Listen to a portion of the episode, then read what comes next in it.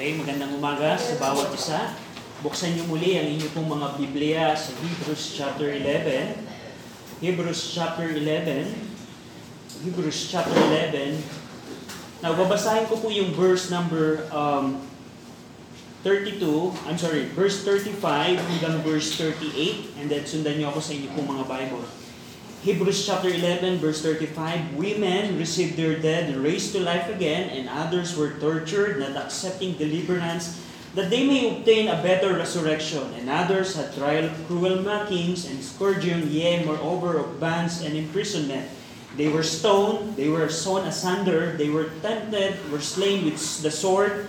They wandered about in sheepskin and goatskin, being destitute, afflicted, tormented of whom the word was not worthy, they were one they wandered in deserts and in mountains and in dens and caves of the earth. Shall we pray? Ama namin Diyos po na makapangyarihan sa lahat na nasa langit, kami Ama ay lumalapit po sa inyo, humihingi po ng tulong na ipaunawa niyo Ama ang inyong salita na aming pong pag-aaralan sa amin, malaman namin ang tamang interpretasyon po nito at tulungan niyo kami Ama na makita ang buhay namin sa pamagitan ng inyong pong salita may apply namin ang inyong salita sa aming buhay, higit sa lahat, magkaroon kami ng pananampalataya katulad po ng mga tao pong pag-aaralan namin. We pray na bigyan niyo kami ng uh, tulong sa umagang ito sa ngalan ng aming Panginoon Kristo. Amen. Now, in Hebrews chapter 11, we know na ipinakita po dito ni Pablo ano yung pananampalataya. Now, here, alam natin na yung paraan ng pananampalataya ay masigit siya sa prinsipyo ng paggawa ng batas. Ayan po ang, ang, ang pinipilit ni Pablo ditong ipaunawa sa mga sinulatan niya. Dahil itong mga sinulatan niya, kung babalikan niyo po ang Hebrews 10, verse number 39, But we are not of them who draw back unto perdition, but of them that believe to the saving of the soul. Yung mga sinulatan po ni Paul ng mga panahon pong ito, meron po silang tendency na bumalik sa dati nilang pananampalataya na pagpapakita na hindi talaga sila tunay na naligtas. Because ang sinulatan po dito ni Pablo, they were mixed multitude. May mga saved, merong mga hindi saved. Kaya Paul in Hebrews chapter 11 presented the way of faith as a superior principle in contrast to the way of works in the law of Moses.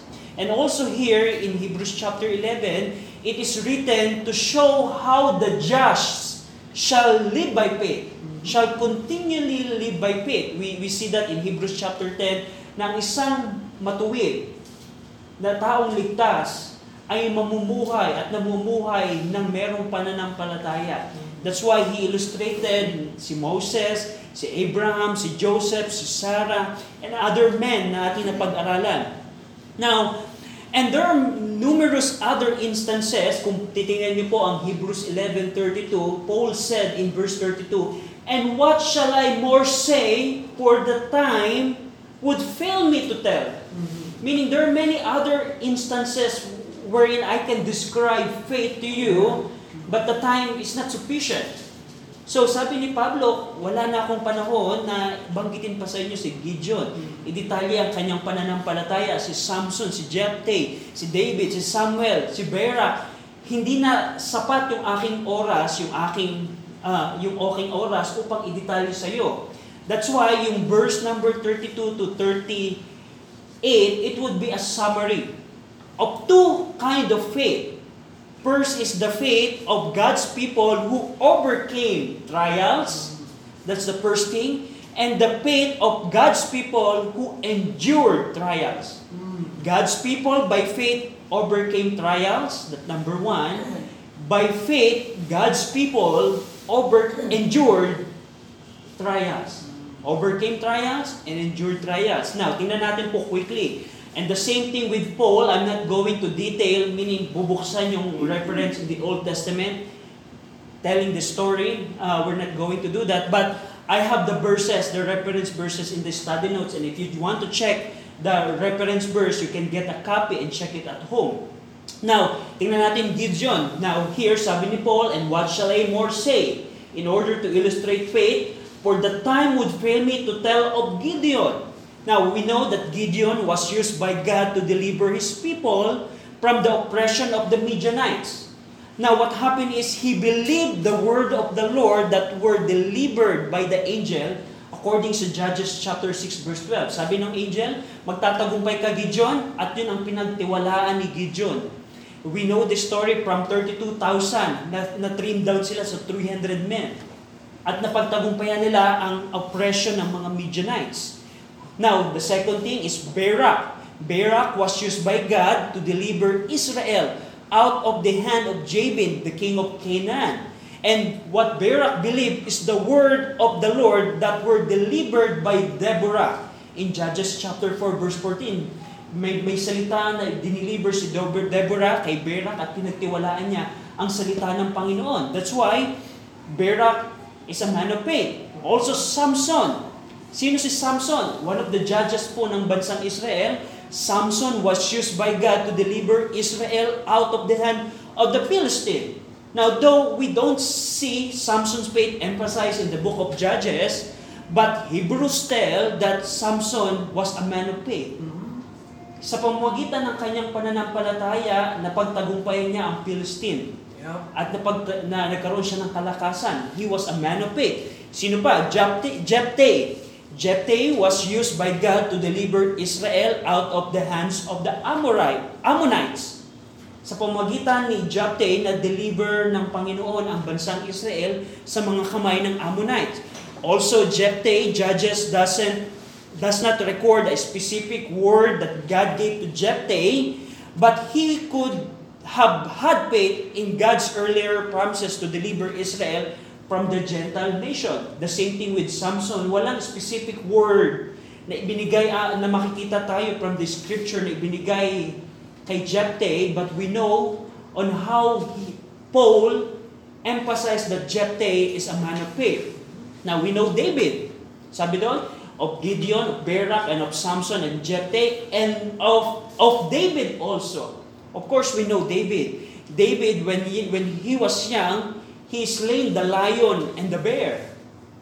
We know that David triumphed over great Goliath. Remember the story kung saan yung kanyang mga kababayan ay takot na takot kay Goliath, but David exercised his faith when he defeated Goliath. Nung pinuksan ni David si Goliath, it's an act of faith. We, we also know that by faith, David bore or bear patiently the ungrateful malice of Saul. Nung siya'y hinahanting na ng, ng ni Saul para patayin, he, he patiently endured those times na siya'y hinahanting ng kanyang mga kaaway. Throughout many trials, David learned to trust the Word of God. And ano pa? Si Samuel, not only David, of David also, and of Samuel. We know that Samuel was raised to be a most eminent prophet of the Lord to Israel as well as a ruler over them. He was a writing prophet and he believed the word of God to the end of his life. And also the prophet. So meron ditong pito na binanggit si Pablo na mga ehemplo pa ng pananampalataya. Addition kina Moses, kina Abraham. Yung anim, Gideon, Barak, Samson, Jephthah, David, Samuel, and the prophets. We know that the prophets are men who had strong confidence in the words of what God directed them to foretell. Pinagtitiwalaan ng mga propeta ang mga salitang kanilang natanggap na kanilang ibinabahagi sa maraming tao. Now, itong mga taong ito, ang sabi ni Paul, sabi ng verse 33, these people, they who through faith, these people who through faith subdued kingdoms, meaning they conquered kingdoms. We can see David, we can know Joshua, we know Joshua and many of the judges. For example, in Judges chapter 4, Israel subdued the Canaanites. In Judges chapter 7, they subdued the Midianites. In 2 Samuel chapter 5 and chapter 8, they subdued Philistine. 2 Samuel chapter 8, they subdued the Moabites. 2 Samuel chapter 8, they subdued the Syrians. And 2 Samuel chapter 8, they subdued the Edomites. Edomites. Paano nila nagawa yun? How they subdued kingdoms. Paul mentioned that they did that by faith. Hindi sa pamagitan ng kanilang lakas. Not by might or power. Ginawa nila yon sa pamagitan ng pananampalataya. We cannot see that clearly from the from the records of the history book in the Old Testament, but by divine inspiration, Paul highlighted how they subdued kingdoms. It's only by faith. It's through faith. Ano pa?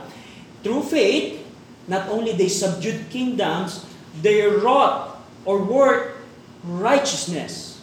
Now, maraming pagkakataon ang bansang Israel, they didn't do righteousness. But in some cases, Israel carried the laws of justice into execution, particularly on the guilty nation. They turned many from idolatry to the ways of the righteousness. By faith, they wrought righteousness. Ano pa? By faith or through faith, they obtained promises. Israel obtained what was promised to them. For example, how they were rescued from bondage and how they inherited the promised land. They were, those are the things na ipinangako ng Diyos sa kanila and they obtained those promises through faith. Ano pa ang sabi dito ni Pablo? Through faith, uh, not only obtain promises, stop the mouths of the lion. Now we can know three examples here. Samson, David, and Daniel. You can see that in Judges 14, in 1 Samuel chapter 17, and Daniel chapter 6 na si Samson, si David at si Daniel na nagawa nilang pigilan ang bangis ng isang leon hindi dahil sa trickery. Paul said through faith. They they have they were men of faith. And, la, and another thing is through faith quench they quench the violence of fire. Now we cannot forget Shadrach, Meshach and Abednego how they refused to worship the golden image expose them to fire furnace, and quench the violence of the fire. Paano nila nagawa ito? Paano nila nagawa na sabihin sa pinakamakapangyarihan ng kaharian ng Babylonia, Nebuchadnezzar, hindi namin sasambahin ang Diyos-Diyos sa ginawa mo? Are they uh, they have super are, do they have superpower? No.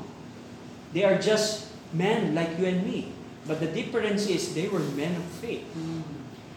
Alam nila na kahit hindi siya, sila iligtas ng Diyos sa apoy na yon, alam nila ang kanilang pananampalataya na kailanmang hindi sila sasamba sa anumang bagay na inanuman. They quench the violence of fire. What else? Through faith, they escape the edge of the sword. Of course, we can know, we, we can cite David as an example on how David escaped the sword of Goliath and of Saul. Of course, we can know Mordecai and the Jews escaped the sword of Haman. Paano ang mga Hudyong ito, mga mga tao ng Diyos nakatakas sa sa sa banta ng kapam, kamatayan ng espada. Nagawa nila yon, David and Mordecai and the Jews escaped the edge of the sword through faith. Through faith, out of weakness, we're made strong. Of course, we can we can cite an example, sina Gideon, sina Samson, sina Hezekiah, they were all made strong out of their weaknesses by faith. Through faith, they waxed valiant in fight. Of course, we can cite Samson, Jonathan, David, mighty men of David, and others, how they waxed valiant in fight. You can check yung mga reference verse po dito. Paano itong mga taong ito ay nagtagumpay sa mga labanan na hindi sa pamamagitan ng lakas. Paul highlighted na hindi sa kanilang lakas, kundi sa kanilang pananampalataya. And also, they turned to flight. Pinatakbo nila yung mga kalaban nila. Just like Philistine, Ammonites, Moabite, Assyrian, and etc. And lastly, through faith, women pers- receive their dead raised to life again. And in the Old Testament, we have two examples. The woman of Saraphat, whose child was restored to life by Elijah, and of the son of the Shunammite woman, whose child was restored to life by Elisha. Is it, are they, are they, are they great people? How, how it's possible na ang isang patay ay mabuhay namang muli? Paul highlighted in Hebrews chapter 11, it's simply by faith. You see how superior faith is sa buhay ng mga tao ng Diyos na ito? Now, what are the things that we can we can learn from this na ang trials and victories ng ating buhay ay, ay maa-accomplish sa pamamagitan ng salita ng Diyos. Ng pananampalataya sa salita ng Diyos. Itong mga taong ito, they are not supernatural. They are not superheroes. They are just a they are just men of faith. At sa ating panahon, sa ating dispensation, ikaw at ako ay pwedeng magtagumpay. Ano pagtatagumpayan? Alam mo ba kung ikaw ay isang tao na, for example, ako isang family, family man, kaya kong magkaroon ng godly family, hindi sa pamagitan ng anumang program. Kung pagtitiwalaan ko ang instruction ng Diyos sa pagbuo ng pamilya, at, at, at susundin ko ang salita ng Diyos. Right. Kung ikaw ay isang uh, isang kabataan na gustong magtagumpay sa buhay mo, Mhm. hindi hindi natin gagayahin ang mga prinsipyo ng mundong ito, kundi pagtitiwalaan natin ang salita ng Diyos. You can overcome trials and victory simply by faith. What victory we can have if we just have faith sa ating Right. Panginoon. Amen. Now, I just want to highlight yung verse 35 na ang sabi doon, women receive their dead raised to life again. Napansin niyo yung next word, and others. And others. Now, the first part of Hebrews chapter 11, including yung pagbagsak ng wall of Jericho, crossing the Red Sea, uh, yung, yung kay Abraham na pag-offer niya kay Isaac, yung pag-translate kay Enoch, yung pag-salvation ni Noah, and many others, if you notice that, the first part of Hebrews chapter 11 illustrates what was accomplished by God's people through faith. They have accomplishment. But the question is, there's a, another set of people who exercise the same faith, but they had a different kind of result. Yung unang bahagi ng Hebrews chapter 11 hanggang verse 35, hanggang doon sa mga kababaihan na nabuhay muli ang kanilang mga anak, mga anak, kanilang mga patay na buhay namang muli, they have a good result through faith. But the, the other set ng mga taong ito, through faith, they didn't accomplish anything. But they endured trials. Now, even though they have the same faith, they had a different kind of result. Ano yung mga binanggit dito ni Paul? By faith, they were tortured. Not accepting deliverance, they were tortured. Deliverance is offered to them, but they didn't accept it. Ang torture na tinutukoy po dito, it is the torture, it's, it refers to a form of severe torture to make them renounce their faith. Just think about that. Do you believe, you are believing in Jehovah God, and you're getting tortured, and in order to escape that, is to renounce your faith. Now, if, one thing na nagre-remind sa akin nung, nung bahaging ito is yung period of time na yung during the apostolic church yung yung yung oppression and persecution ng Roman yung mga mananampalataya po doon you can see that in the history books Yeah. especially in the Colosseum Yeah. Mhm. Ah, sa Colosseum po merong set of program po the, just for the entertainment of the Roman citizen Yeah. And there are many instances there, yung mga mananampalataya ay itatapon sa mga leon. Just think about that. Isa kayong pamilya na nananampalataya sa Panginoon. And one day, kukuhanin ka ng Roman army. And one day, itatapon ka sa leon. At before they do that, the emperor always offer, are you going to renounce? Are you going to accept deliverance? and renounce your faith. And most of the Christians, they didn't accept accepted the deliverance. And they died sa pamagitan ng pagkain ng mga leon. Just think about that. Sa pagsunog ng buhay. Na bago ka, bago ka sindihan, nakatali ka na sa gatong ng mga kahoy, o operan ka ng deliverance in order to renounce the faith, Pero throughout the history, there are many Christians who exercised their faith. They were tortured. They didn't accept deliverance for the purpose that they might obtain a better resurrection. That's what Paul said. These people, they were tortured. Deliverance is offered to them, but they didn't accept it because they have to renounce their faith in order to, deliver, to be delivered for the purpose that they might obtain a better resurrection. They look to the resurrection in the last days. Just like Job, during the suffering ng kanyang buhay, he knows resurrection. Mm-hmm. Just think about that na one thing na nakakatakot maranasan is yung ma-torture ka. Probably it's it's be, being tortured is better I'm not saying na it's a good thing to be to be to be tortured. Pero just think about na i-torture ka sa dahil sa iyong pananampalataya. Tingnan niyo po quickly in Hebrews 12 verse 4. We're going to discuss that in the in the future lesson. But but kindly read let's read together in Hebrews 12:4. Ready? Read. Ye have not yet resisted unto blood, striving against sin. Ito ang sinasabi ni Paul sa mga sinulatan niya. Look at this men. They were tortured by faith. Through faith, they were tortured. And ang sabi dito ni Pablo, Ye have not yet resisted unto blood, referring to the Lord Jesus Christ, suffering, striving against sin. But the thing here is, these people are in the tendency to renounce their faith. But look at those men, God's people who were tortured, na hindi sila nila binitawan ang kanilang pananampalataya. Ano pa?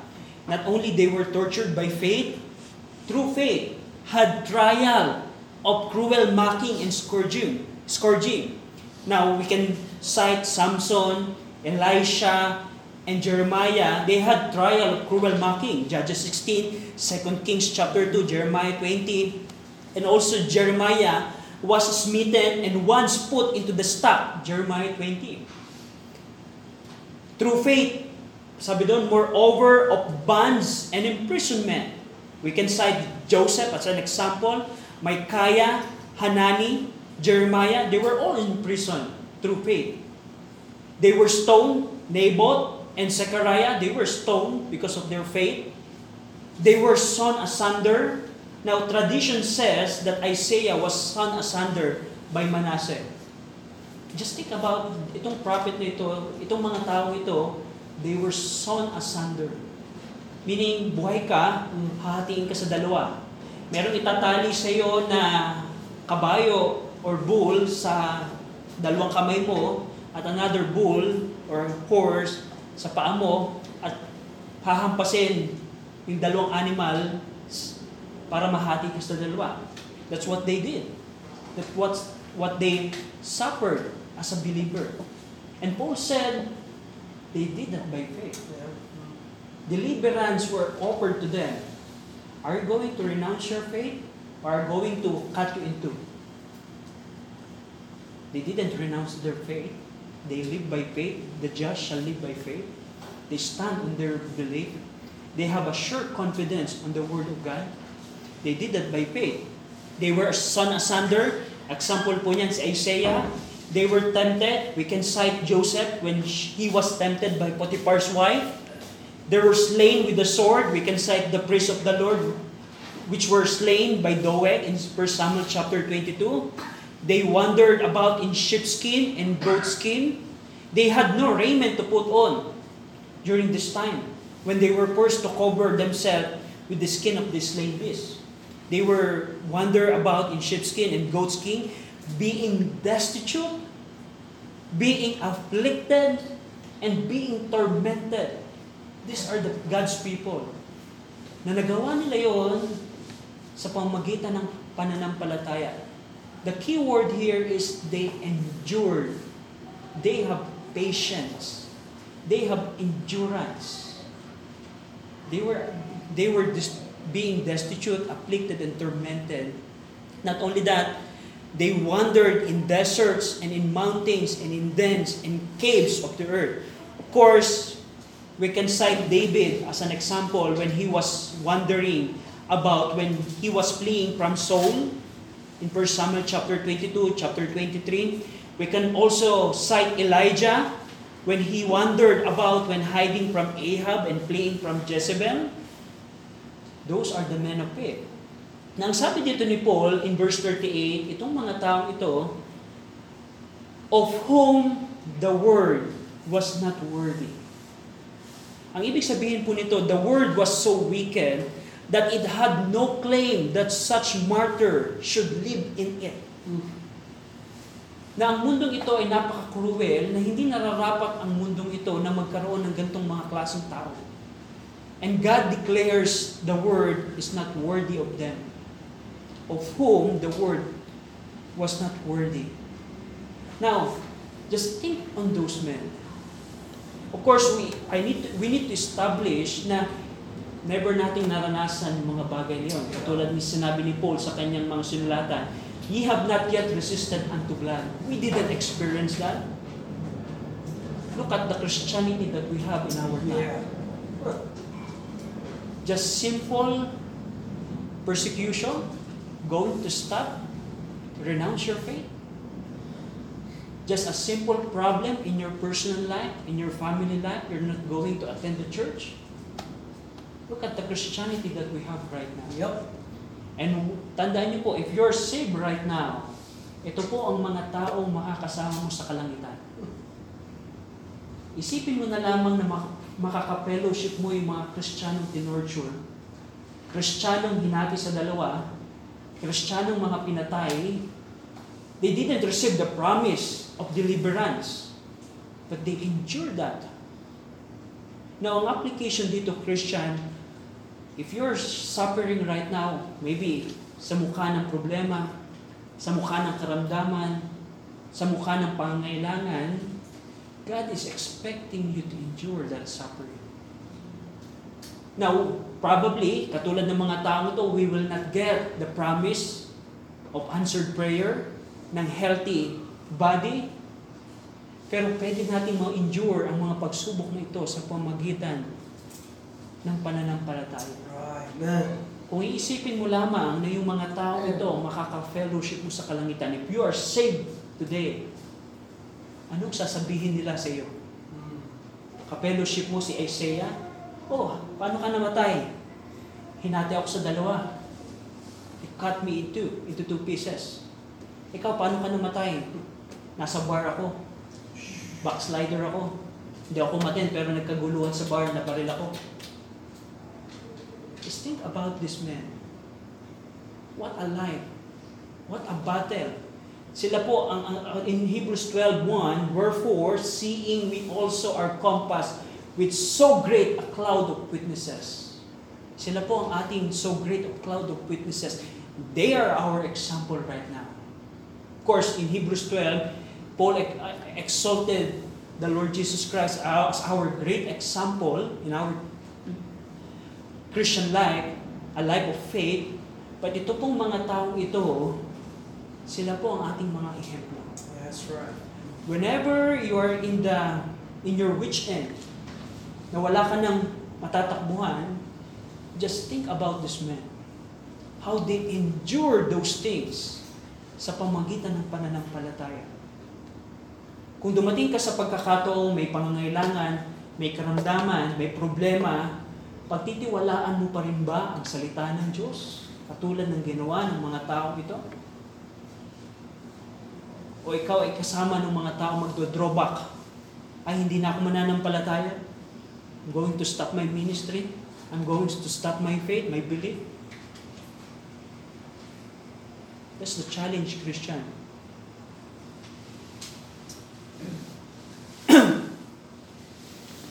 Patuloy ka pa rin bang maglilingkod sa Panginoon? Na kahit meron kang prayer na hindi sinasagot ng Panginoon? Na ang gusto ng Panginoon is to endure? Natandaan niyo po, mga Kristiyano, ang endurance, ang suffering ay kalooban ng Panginoon. At ang ating responsibility bilang mga mananampalataya is to endure that. Katulad ng endurance na naranasan ng mga tao ito. Hindi pa tayo na-torture. And I don't, ah hindi ko iniisip, I, I don't like to be tortured. Execute me by gun in my head, but don't torture me. Just imagine, they were tortured. Just to renounce their faith. But they didn't. Deliverance was offered to them. But they didn't accept deliverance because they are looking at the better resurrection. Now, do you have that kind of mindset right now, Christian, in the midst of suffering and trials?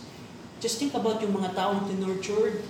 No, I'm, they're believing, yung mga taong ito, habang sila tinutorture, they're looking at, at the better resurrection. They believe that they will be resurrected someday. They have that kind of mindset. What's our mindset right now, Christian, in our time, 2023? What's our thinking right now? How is our faith? Do we still believe the Word of God? Do we still trust the Word of God just like these people did? It's a challenge sa atin. Now, balikan natin po ang Hebrews 10, verse number 36. Hebrews 10, 36. verse 35, brother.